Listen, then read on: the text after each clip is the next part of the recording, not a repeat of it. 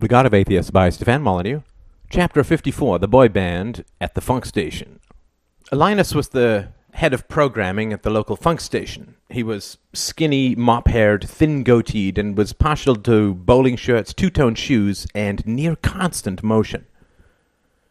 Funk stations are Pomo television channels. They rake the muck of human vanity, but make fun of their rakes, which is okay. They are the media reincarnation of every clique people couldn't get into in high school. They have pretty people dance shows with outsiders pressed against the cold glass, cheering in hopeless devotion. The motto of any self respecting funk station there is no truth, so let's be beautiful. They believe everything is permitted as long as it is self referential. In ads for upcoming movies, they say things like, Come on, folks, you have to watch this so we can afford The Simpsons. They air aggressively underclothed fashion shows and hint at the masturbation potential. Guys not in. News anchors sit on the edge of their desks like teachers who used to be hippies. Forget the text, man, let's just rap. They are alternative, cutting edge, with capped teeth and great hair. Linus was obsessed with grabbing eyeballs, and to keep them glued, he used every trick to induce a kind of inert epilepsy. The watcher could remain motionless. All the seizures were on the screen. Linus had been brought up in a media household. There was a TV in the bathroom. He had even lobbied successfully to get one in his treehouse. He and his friends were all media literate, which meant visual media, and so was a contradiction, and knew the tunes and words to every conceivable commercial. Once a daycare teacher had taken a group of them to the local Coke factory, and a marketing representative had played commercials after the tour. They had all sung along, and the man's eyes had positively glowed. Through all the comings and goings of Linus's nummies, one great eye had remained fixed on him. The glaring television never blinked. It lacked even the static sleep of the TVs his parents had watched at his age. It even seemed to grow with him, increasing in size and stature until, by his mid teens, it dominated an entire wall of the basement and was attached to a sound system so powerful that the subwoofer, especially during action movies, could actually make him burp.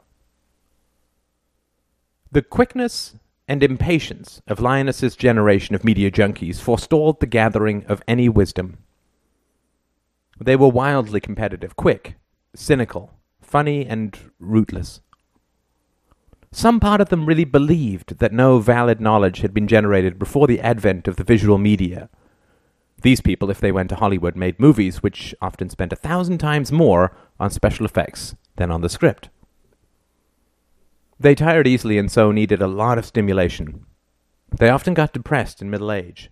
Most of them were fanatical about diversity to the point that all the beautiful women they hired were of different racial origins. Linus brought Al and the boy band into his tiny, cluttered office, and then changed his mind and took them to an empty morning show set where they all sat on deep, baggy couches. We want the message to be right in the medium, said Linus rapidly. We don't want to pretend we found you busking at Yonge and Bloor. You're a product. We want to present you as such. Can we show you our barcodes? asked Gerald, rolling up his sleeve. Linus favored him with a scant smile. You must be the Ringo? Al smiled at Gerald warningly.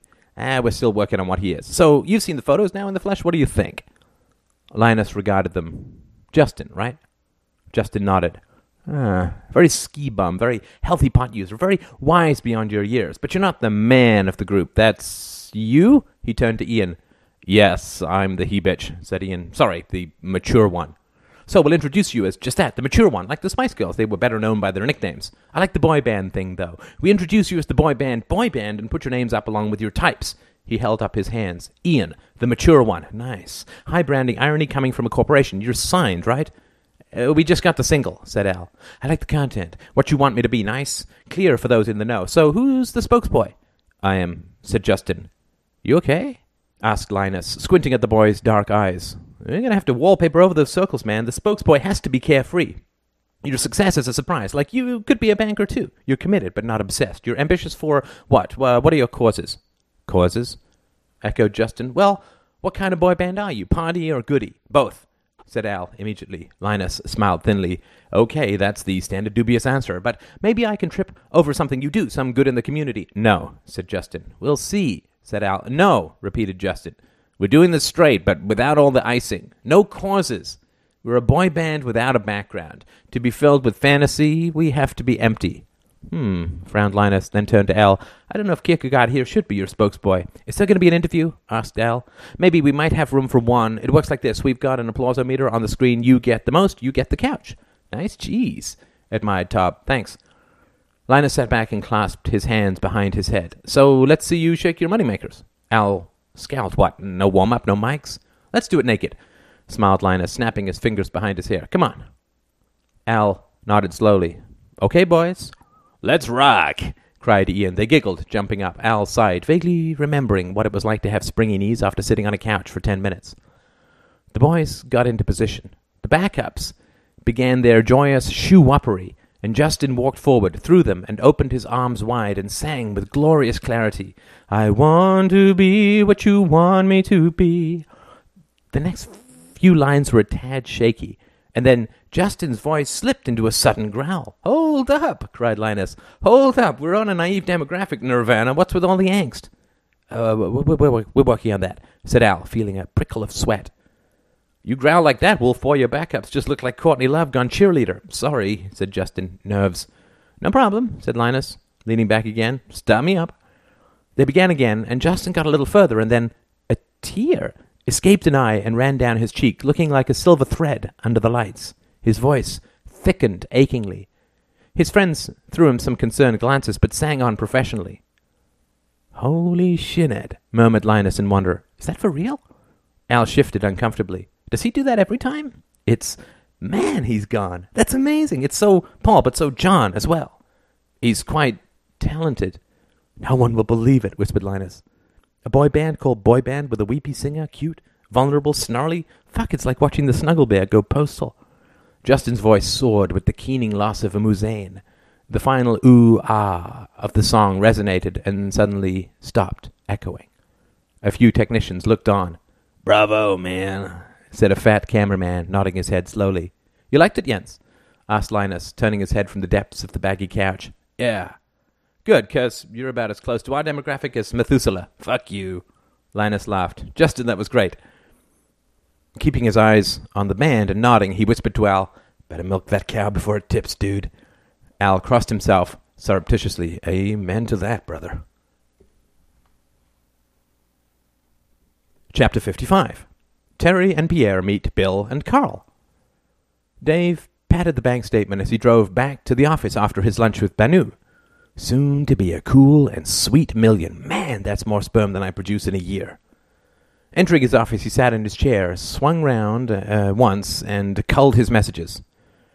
Dave, it's Ted Howell from Cyrex. Listen, I hate to be the bearer, but we've got real issues with your software. I don't know if it's a beta thing, but it seems like everywhere I click, I get an error, and I've looked and looked, but damned if I can find half the features we paid for. I, I tried calling Terry, but I haven't heard back from him. Give me a shout, Dave. Talk me down from the ledge. Beep. Dave stood up his hands in brute fists. Oh, those little fuckers! You give them a little rope. He strode into the office where Terry and Pierre sat working on the database builder. Two new employees had been hired in the interim a support person, Pradeep, and a quality tester, John. He took a deep breath. Terry, what is going on with Cyrex? Terry turned around. Uh, they, they, they got their beta last week. Thursday? Yeah. And how did it go? Oh, okay, I think. We, we clicked around some and I showed them some of the features. Dave folded his arms. Well, they're not very happy. Oh, okay. Um, why? He says there are an unacceptable number of errors in the program, that half the features are missing. I mean, uh, are they errors like a crash or errors like you can't do this? Who knows? Who cares? The important thing is that the client is not happy. You have to get out there and turn this thing around. I, have got a demo of the database builder to send out to FedEx. That can wait. They're presenting it tomorrow. And, and what, what features are missing? He didn't say. The problem I have, Terry, is not in the details, but in the fact that a client of ours seems to have no idea how to work a system specifically designed for them. Is there a manual? No, there's nothing in the budget for a manual. Lord Terry, help me help this guy. I just want the son of a bitch as a reference. Terry paused for a moment, then nodded slowly. Uh, I'll, I'll, I'll go out there. Great, great. Now, listen, I have some news for all of you. We're going to open some offices in the U.S. There was a pause. Okay, said Terry. Where? said Pierre. Tentatively, Houston, New York, and Chicago, I think. There are a lot of potential clients in the South. You have to be in New York, and Chicago just works because it's within a few hours of everything. Terry smiled. Holy. Pierre, how does the idea of heading up your own office sound? Pierre grinned. Well, well, good, I guess. Well, it's going to happen. We're opening in under a month. Where do you live? Apartment, Yonge and Egg. Rented? Yeah, break your lease. Today. Let me know how much it costs. Listen. Since our less than stellar performance at Citicorp, I've contacted two old friends, Bill Streichman and Carl Soupstone, and they've agreed to come on board as sales reps. For what? asked Terry. The environmental system or the database builder? Whatever we throw at them, grinned Dave, flopping in a chair. We're going to spread a network of sales reps across the South and the East, opening up offices as we open up territories. Mmm, I gotta tell you, I love this part of the business. We just clean up our existing messes, get the products finished, and it's like the cars just begin to drive themselves off the lot. We're going to raise the price point of the environmental system to 100k, and I think we'll introduce the database builder at 499 US. Tell me, Terry boy, I've been getting a lot of interest in how this thing would work with Oracle. Any thoughts? Terry frowned. I uh, don't know. Uh, it, it, it, it would be tricky. We need to keep that on our radar, at least. Dave leaned forward, rubbing his hands together. The hard part is over, boys and girls. Most of the slog is in the startup now. We're gaining momentum. We've cleared the trees, and the sky's the limit. He left, and Pierre looked at Terry. Holy shit, he said. 23 in my own office. Terry smiled. Ah, we got a lot of work to do before then. I'd better phone Ted to see what his problem is. Uh, Mr. Howell? Terry Coleman. How are you? I, I, I'd, I'd like to come in and go over the software again. D- Dave said you had some questions. Oh, okay, okay sorry. Okay, problems. When would be a good time? Well, well, well sure. We, we, could do it by phone. Do you ha- do you have a few minutes now? Sure. I'll I'll, I'll wait. Okay. You get an error starting the software. Can you tell me what that is? Workgroup not found? Okay. Okay. I'd like you to open Explorer Explorer. Ah, um, uh, uh, do you have a little key on your keyboard with the Windows logo? Bottom left or right? No? Uh, okay. Uh, can you click on Start? Uh, bottom left. Great. Now, uh, can you click on Programs? Uh, is there a little icon called Explorer? No? No? Okay. Okay, uh, is there a little shaded arrow at the bottom of your list of programs? Great. Move, uh, move your mouse over that, but don't click. Excellent. C- can you see the Windows Explorer icon? Great. C- click on that. Do you see a list of files on your screen? Okay. Can you click on Program Files and then EMIS and tell me what you see? Is there a file called systemmdw? Yeah. Oh, okay, good. Now, now go to the start menu and click on Program Files, and then EMIS, and then EMIS again. Okay. Good. Good. Now, does the error come up? What do you see? Oh, oh all right. Uh, type type your login password. Uh, what happens now?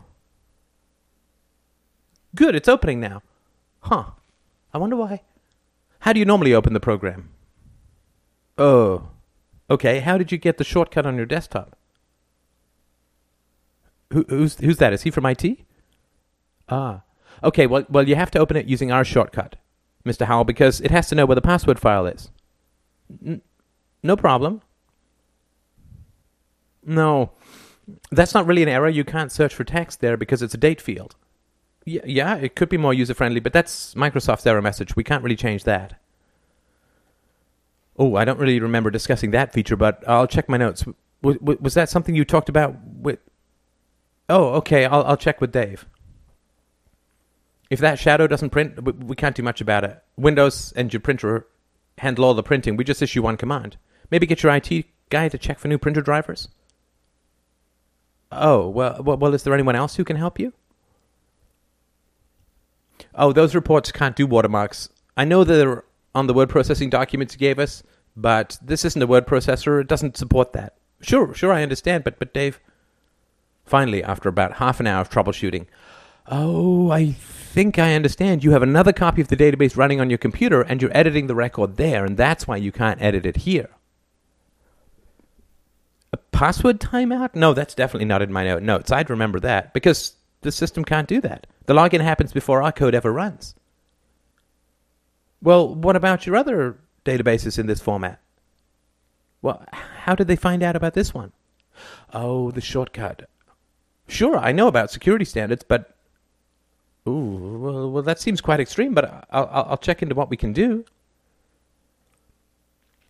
They talked a while longer, then Terry hung up the phone. His ear felt extruded, and his heart was pounding. Fucking, fucking assholes! Why the fuck do clients become such assholes? He looked down at his list. It was over thirty items. The great vortex of business promises had him in its icy grip. Everyone had said something to create an impression of what was going to be done. Expectations had been raised far beyond the possible, and everyone felt comfortable in their cloud castles until gravity came a calling. He went into Dave's office. What's up? grinned Dave. Uh, I, I just talked to Ted. Everything smoothed over? You going to send him flowers?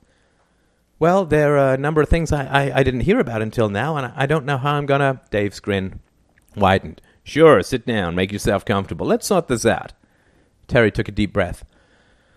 Uh, well, he wants the program to force password changes every 30 days and, and make sure they have some text, some numbers, and that the same password isn't used for five changes and some other stuff, and it, it can't be done by our system.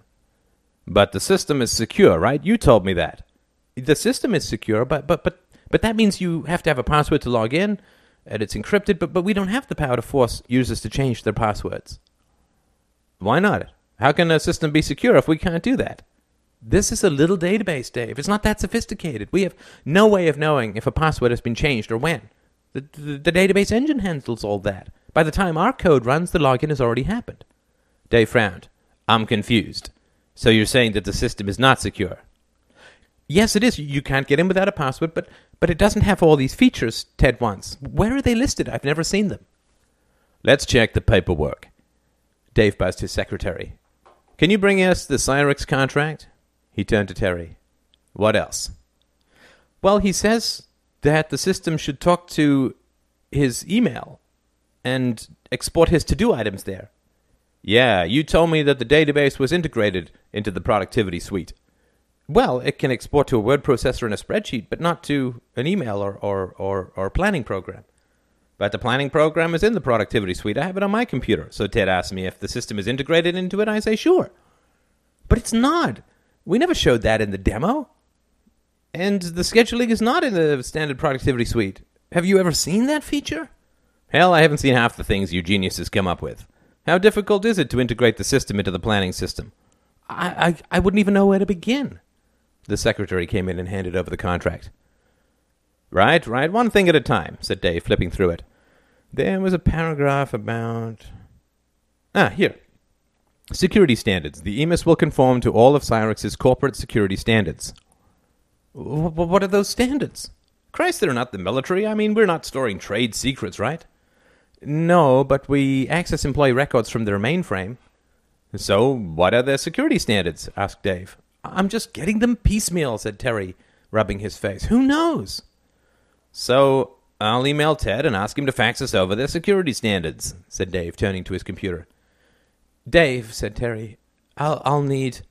Listen, said Dave, I have about a jillion phone calls to make this afternoon. Write up your issues, send them to me. I'll have a powwow with Ted, figure out where we can meet in the middle. Don't worry. He's a client, Terry, not our mortal enemy. Look, uh, also, Pierre is wondering what sort of salary he's going to get in Houston so he can decide on what sort of place to look for. Jack, said Dave, making a note on a piece of paper, entirely too quickly for Terry's happiness. Terry nodded and left. In the hallway, he pressed his forehead against the cool wall. Mmm, nice. The new salespeople flew up the next day and met with the technical team. Carl was a tall, crusty engineer, a New Englander with a grey buzz cut and a voice like a buzzsaw set to snarl. Bill was a short, twitchy, balding chain smoker who had held various middle management positions in the sales field. Both of them definitely knew what was what. The important thing, said Carl, interrupting the technical presentation for about the twelfth time, is to put yourself in the client's shoes. They don't care how things work as long as they do work. With all due respect to Carl, said Bill, twirling his pen through his twitchy fingertips like a magic trick, they're also looking for a product which makes their jobs easier and means that means processing paperwork more efficiently. Most of the contacts I have in the field say the same thing over and over. Just help with my paperwork. That's what this really comes down to. I think that what we're talking about here is document management, boomed Carl with a teeth gritting combination of loudness and slowness. Documents are how 90% of our clients spend 90% of their time. Uh, we, we don't have any document management in this system, said Terry. Now that's why you're in tech, smiled Carl. You would never say that to a client. A client wants to know that you understand what is important to him. Features can always be added, am I right? asked Bill, but knowing what to add, ah, that's the trick. And when, added Carl significantly. Bell is my esteemed colleague, but we have agreed to disagree on certain approaches. Bell believes that you should talk about the technical direction. I believe that you really need to hold the client's hands. Take this problem of access, for instance. Terry frowned. Wh- what problem? Carl grinned. Well, access is not what people want to hear when they ask, what's this thing written in? They want to hear Oracle, but they don't want to pay Oracle. So you don't say access, you say Visual Basic. But it's not written in VB, said Pierre. Tech people would spot that in a second. Ah, now here is where you can learn something, winked Carl. We all know that, but what you don't know is that I'm not just some tech hick salesman. I have a master's in engineering from MIT, and I've done my share, fair share of programming in my time. I've seen this code. It looks like VB, right? It's quite similar, said Pierre. It, it's called VBA, actually, said Terry. Which stands for? Uh, Visual Basic for Applications. Exactly. Carl jabbed his finger on the table. So you say that this program is written in VBA. And if you ask them what that means, you say Visual Basic for Applications, which will comfort them, but you never ever say Access. But the back end is Access, said Pierre. I disagree, said Carl, leaning back. There was a pause. Terry cocked his head. Ah. Uh, Carl laughed. It sounded like a handful of gravel sliding down a tin roof. You see, you're tech guys, so you think in this little box. We say this EMIS is available in the database of your choice. Access for small installations, SQL Server for larger, or Oracle for enterprise-wide applications. Okay, said Terry. Bill nodded rapidly. I mean, if we charge a quarter million US for an Oracle installation, are you telling me that we can't make money? Are you? You see, said Carl, it's all about managing perception. You never tell a lie. It's all a matter of focus. That's the value I bring to the table. Clients want you to make their decisions easier for them. And once they're working with you, it's not impossible to get extra money for extra work. It's like a marriage, said Carl. You get hitched, and you work at it. Dave burst into the boardroom, notebook under his arm. Oh, boys, he cried, we've got an artistic genius in the building. Ah, Davy B., smiled Carl. Always a calming influence. Dave set his notebook down. Terry, hook this thing up to the overhead. Terry fiddled with the cables, always, always remembering the presentation from hell. And then a picture of Dave came up on the wall. This is the advertisement, said Dave, grinning from ear to ear. It was a full length portrait of Dave with the following text David Bugle, CEO of EMIS Systems, would like to thank the following major corporations for their consideration of the EMIS system. A bulleted list of all the corporations they had phoned followed. What do you think? Nice, said Carl. Professional. Good image.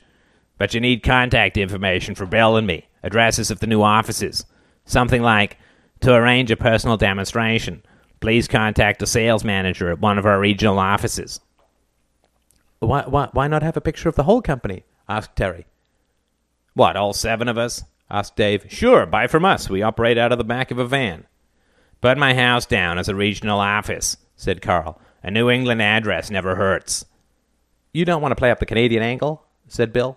Yeah, said Carl. Don't put down Toronto as the head office. Make it another regional office. And what are you going to do about the website? asked Bill. I've got a kid on it, said Dave. Friend of a friend of my son's. He's good. What's happening with the website? asked Terry sharply. He'd written the first one. Dave shrugged. Nothing much. Just needs to be spruced up. Needs graphics, better graphics. A history of the company. Client lists. Uh, I'll also need some idea of how we could tie all of our products together. An environmental suite. Something like that. Everyone loves an integrated product, says Bill. Dave turned and smiled at his electric image. Now, lunch, ladies? Terry frowned. Uh, we have some more stuff to do. I think we've earned it, winked Dave, getting up slowly. All work and no play, eh? Chapter 56 Alder's Decision. One afternoon, two weeks after his interview with Gordon, Alder sat in his office and stared at a brown envelope, a dull helium wonder in his mind. I started this as sort of a joke, an experiment, just toying with the idea, just to see how it translated. But it seemed to work in a way that was hard to understand. It was fascinating. It was never going to see the light of day, but nonetheless, footnotes began to spring behind me. Slowly, almost imperceptibly, the choice had gone from a doodle to a drawing to a work of art. But no decision had been made along the way, no concrete commitment to action. But the choice drew closer with each reference, each translation, each convoluted twist of phrase. It started as nothing and grew into something, and then it seemed inevitable. Free will is in the details, the tiny choices at the beginning of things It really wasn't so hard. The idea was not beyond rescuing, but it had to be salvaged from all that medieval rationalism. The idea was saved, sir, but the patient died.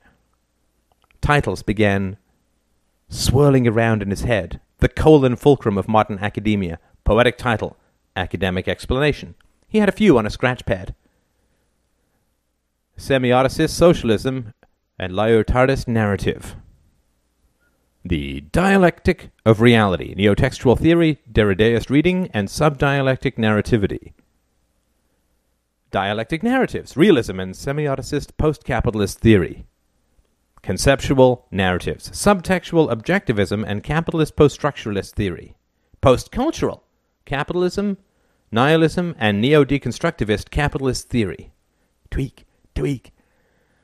Alder's pen had flown on mighty, foggy wings. Change democracy to Western assumptions, reason to enlightenment proceduralism, totalitarianism to globalism, capitalism to the logic of multinational expansionism, logic to consistency with a subliminal viewpoint, get rid of the big four philosophers, find alternative thinkers, throw in a few scare quotes when words just can't be changed.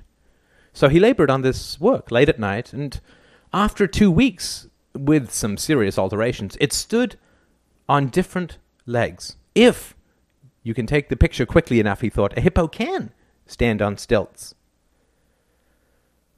The evidence of the census was a problem. Gordon's uncertainty principle, that all operations of consciousness were susceptible to error, was easy enough. That was a central tenet of postmodernism. The problem was the argument that the mind was prone to error, but that it could be corrected by reference to the senses. Bringing sensual evidence into Pomo arguments was an oddly disjointed action, like trying to compare a Picasso portrait to an actual person. Alder decided in the end, well, not so much decided as allowed, to risk it and talk about the Western obsession with the validity of sense experience, which seemed bitchy enough to stand. The problem of religion still haunted him, but he felt that eliminating the arguments for the validity of the senses would take care of any threats to God. He talked about the semiotics of the cultural other instead, which should be enough to fill any curious theologians. Well, it's all over and done with now, he thought. It's all done but the sending, the commitment to action, the fork in the road that can never be revisited. He suddenly felt very sad. It was a deep, deep ache, somewhere down in his heart's darkest pumping places. Poor boy. Something might be saved. He shook his head then. What the hell? Ideas can't be owned, just their expression, and there's no doubt that the expression is damn different. He just gave me a potential destination. I carved my own road. He thought of Cat Larry's job then, the job, and a faculty dinner with his family. A stab of rage at his son's wide, curious face. See? See? A new baby, a new life, a new house. Students racing to him, jostling outside his door. Might have to flee by the window like Indiana Jones. All belief in faith is a lie. I just have to have a little faith. Is that so hard to imagine, even for a modern dry brain like me? People believe in reincarnation, resurrection, UFOs. I can't believe in myself. Something very primitive arose in him, something face painted and heavily pierced. Stone Age hunters did not weep over the feelings of a mammoth. My God, I have become a sad, spineless specimen. Power is what you take, right, what you define. He thought of Stephen again, of his son's stinging words. Dad, I think you are pretending to teach something you do not understand. His face twisted in the growing dark. Who says I don't understand it? Alder picked up the envelope, dropped it in his mail basket, left the office, locked it, then checked his door twice before going downstairs and driving home. Chapter 57 Bill and Carl Make a Promise. The client seemed very interested, and this was throwing Terry off. There were a lot of interruptions. He was used to interruptions from Bill and Carl, the salespeople. They would generally rouse themselves to interrupt a technical explanation with some gripping and innovative business comment, such as, the most important thing here is not to just satisfy, but delight the users, and that's what we are committed to. If the software flow follows the existing business practices, it would be much easier for the users to use. The key thing is to get the right information to the right user in a timely fashion. The core of project success is limiting variables you can't manage, the unknown. We are committed to RAD, a rapid application development because that allows us to develop software rapidly and without errors. There were many other such comments. Terry and the client's tech guys would sometimes catch each other's eyes, and Terry would be tempted to say something like, The important thing is that the code compiles and executes correctly. We aim to focus not on crashing the server or deleting files randomly. We are committed to creating software that is useful to you. We aim to deliver a system that adds value. All right, said Lyle, a thin faced and caustic man clearly in love with being demanding. Now, according to your RFP response I received, what, last Friday? You are working on a web, what, extension, add on, a net solution, certainly. Now, tell me about that. Bill and Carl leaned forward to Swan, nodding energetically. Terry frowned. Web solution? Carl leaned forward. What we are aiming to do, Lyle, is explore the various technologies available to extend the desktop interface of the EMIS system to a browser independent architecture. Bill nodded some more. We are fully cognizant of the need to reproduce the essential web experience in the EMIS paradigm. What language are you using? asked Lyle, narrowing his eyes, scenting blood. Terry blushed. Uh, well, I, I would imagine ASP is the closest to VBA. How much of the application are you expecting to port over? Carl grinned. We're looking at providing core data entry functionality within four to six weeks. We're still reviewing what other features to bring over. That decision, of course, will only be made after extensive consultation with our existing and potential clients. Marketing should always drive R&D. That's our motto. Really? Asked the tech guy. Four to six weeks? We can log in and see it then? Terry turned a little pale. Used to dealing with the absolutes of software, he was quite out of his depth in the fog planet of shifty sales. Absolutely, smiled Bill. Terry sat back down and let Bill and Carl finish off the presentation. His mind was racing. Four to six weeks? In the car, Bill and Carl sat in the front seats, congratulating each other on the presentation. Rain washed down the windows. They did not mention the promise of the web interface. Finally, Terry couldn't take it any longer. Where, where did that web stuff come from? he asked. Carl turned and grinned. Terry boy, that's why it's so invaluable to have you out on the road. And I might say you did a magnificent job out there in front of the client. First rate, added Bill, lighting yet another cigarette. Fuck me if I'm wrong, but I think it's in the bag.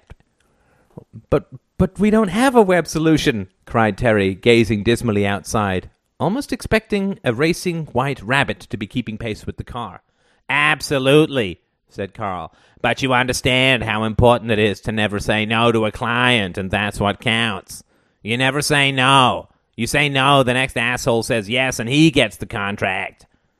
But but we've never Sure, I know that. You know that. Bill knows that. But I also happen to know, don't ask me how, inside jab, that Lyle needs to make his recommendations within two weeks. And so they won't have a chance to see our web stuff before we get the job. Okay, but and said Bill, you'll spend about six months defining their system, by which time I'm sure you can come up with something.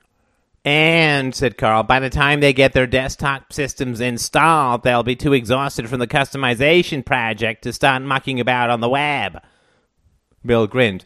Yeah, like after that thing gets installed on like 500 machines, they'll be done like dinner. 500? asked Terry, his cheeks whitening. Sure, they're a big client, said Carl, lifting his huge hands from the wheel and rubbing them together. Much wampum, kimosabe. But there's no way our system will work for 500 users. Carl waved a hand, returning the other to the wheel. Well, they won't all be logged in at the same time. And Oracle can handle that many, right? asked Carl. Sure, if the code is written in Oracle, but we don't do Oracle. We'll have to download all the data locally for calculations. It'll take forever. So, they really should have a web system, said Carl, thoughtfully drumming his fingers on the leather steering wheel. We don't have. Let's call him this afternoon, said Bill. Say, hey, Lyle, we've done some more thinking, and we'd recommend going straight to the web. Due to the number of users. Nice. Carl lifted his hand and pointed a forefinger at Bill. Together they said, Because we're thinking of you. And laughed loudly. In the back seat, Terry took a deep breath.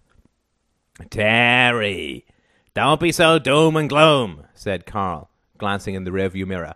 We're old hands at this. You have to show a little leg to get picked up. We manage client expectations. That's our job. The web is a better solution, right? Sh- sure, but now, wait a minute. You work on the web, we'll work on the client, and make sure everything comes together, tickety boo. And remember, kid, grinned Bill, you're working with professionals. Do not try this at home. The two men laughed again, and they drove on, a little cube of rolling smoke in the darkening rain. Chapter 58 Alder gets phone calls about Gordon's thesis. Alder's article was published in the October issue of a technical journal, and he began receiving calls almost immediately. The first was from a newspaper in Florida. Professor Parsons? Yes. My name is Ralph Yoakum. I work for the Times Dispatch out of Miami. I'm not really used to this academic beat, but my daughter says that you have an idea which might be thought of as, in her words, radical cool. The man laughed. Do you mean the article in Historical Quarterly? Yeah, I think that's what she said. Now, don't get excited. I don't know if there's a story, but can you tell me in one sentence what this idea is? I couldn't get much out of my daughter. We pay and pay. She just gets more obscure. One sentence? Alder giggled despite himself. It's, it's not really a, a one sentence kind of idea. Didn't some guy once send a famous 250 word cable describing the whole theory of relativity? Yes, but oh, okay, okay. Well, thanks for your time. Wait, wait, wait a minute. One sentence. Okay, okay. Uh, how, how's this? Pe- people who believe there is a higher realm of reality prefer dictatorship to democracy. There was a pause. Okay, got it. You mean heaven? Heaven is one, yes, said Alder, feeling a sick dread and an almost unbearable excitement in his hammering heart. What are some others? Well, a lot of spiritualism, like people who believe that groups should rule over the individual. Yeah, okay, so mystics, religious people. That could be one group, yes. Huh. Know Prof, uh, I know a lot of nice Christians. No, that's not what I mean. Every that every Christian is a fascist. I, it, it, it means the beliefs themselves logically end in dictatorship. Right. That's. Well, that's no real human angle. You know, C- can you think of anyone who fits this idea? Ooh, not uh, not off the top of my head. It, it was a work of pure philosophy. Huh. Pause. Well, I'll tell you what. You think of someone, you let me know. Nice talking to you, Doc. Sure, you too. Alder hung up. He felt a little dizzy. Media convergence. The phone rang again. It was Bez, the department head. Alder, just wanted to say congratulations on the article. It'll do you no end of good. Thanks, Dr. Tabrock. Have you read it yet? Sorry? No, no, not yet. Have you ever been called by the media? Once in a while, expert opinion such as it is. Why? I just got my first call. About your article? Uh huh. Well, congratulations. What happened? It was a newspaper reporter. He wanted more of a human angle. Sure, sure. Well, you might want to popularize it a little, get it out to a wider audience. Maybe, said Alder. I don't know. It's not really what I signed up for. Come on, Beth sighed. Well, it's up to you, of course, but for the greater good, we shouldn't be so ivory tower. Society does pay our bills, you know. Hmm. Let me think about it.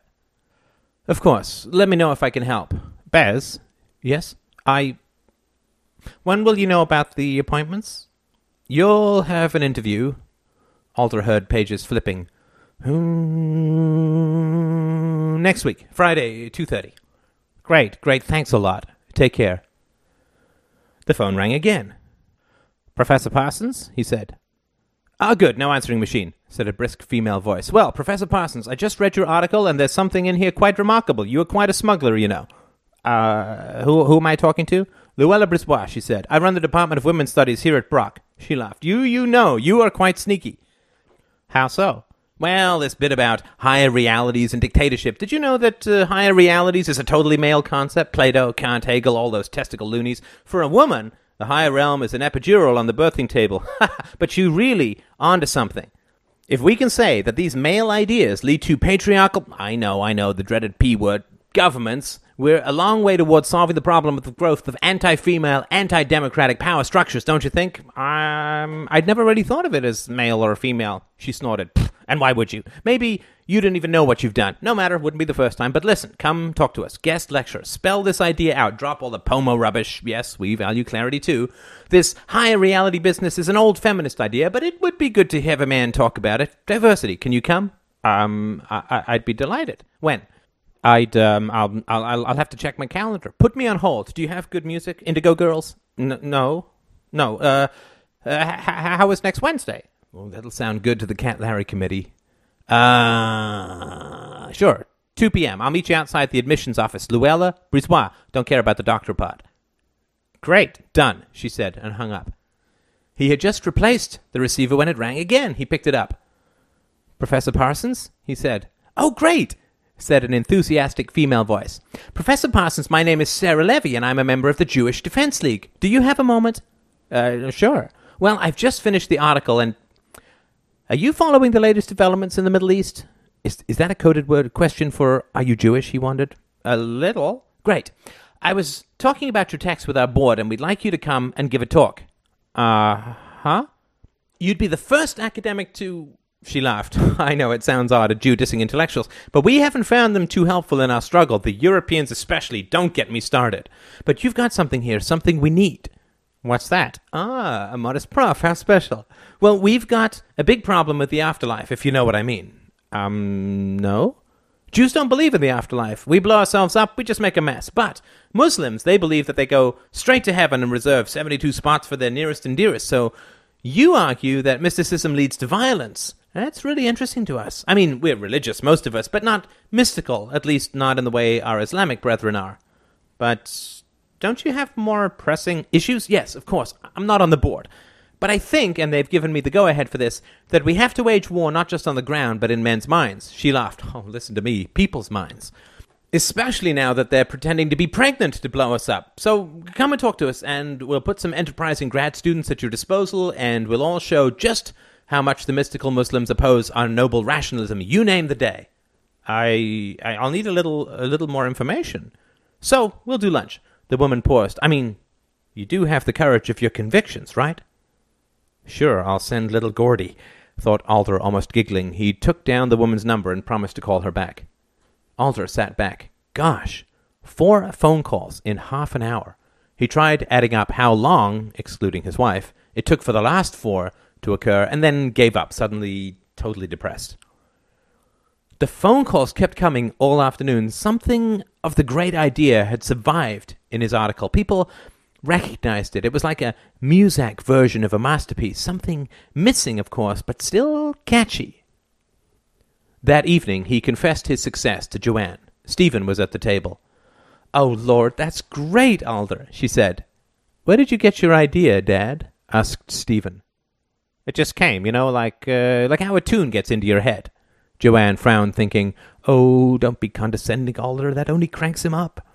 Stephen stared at his father.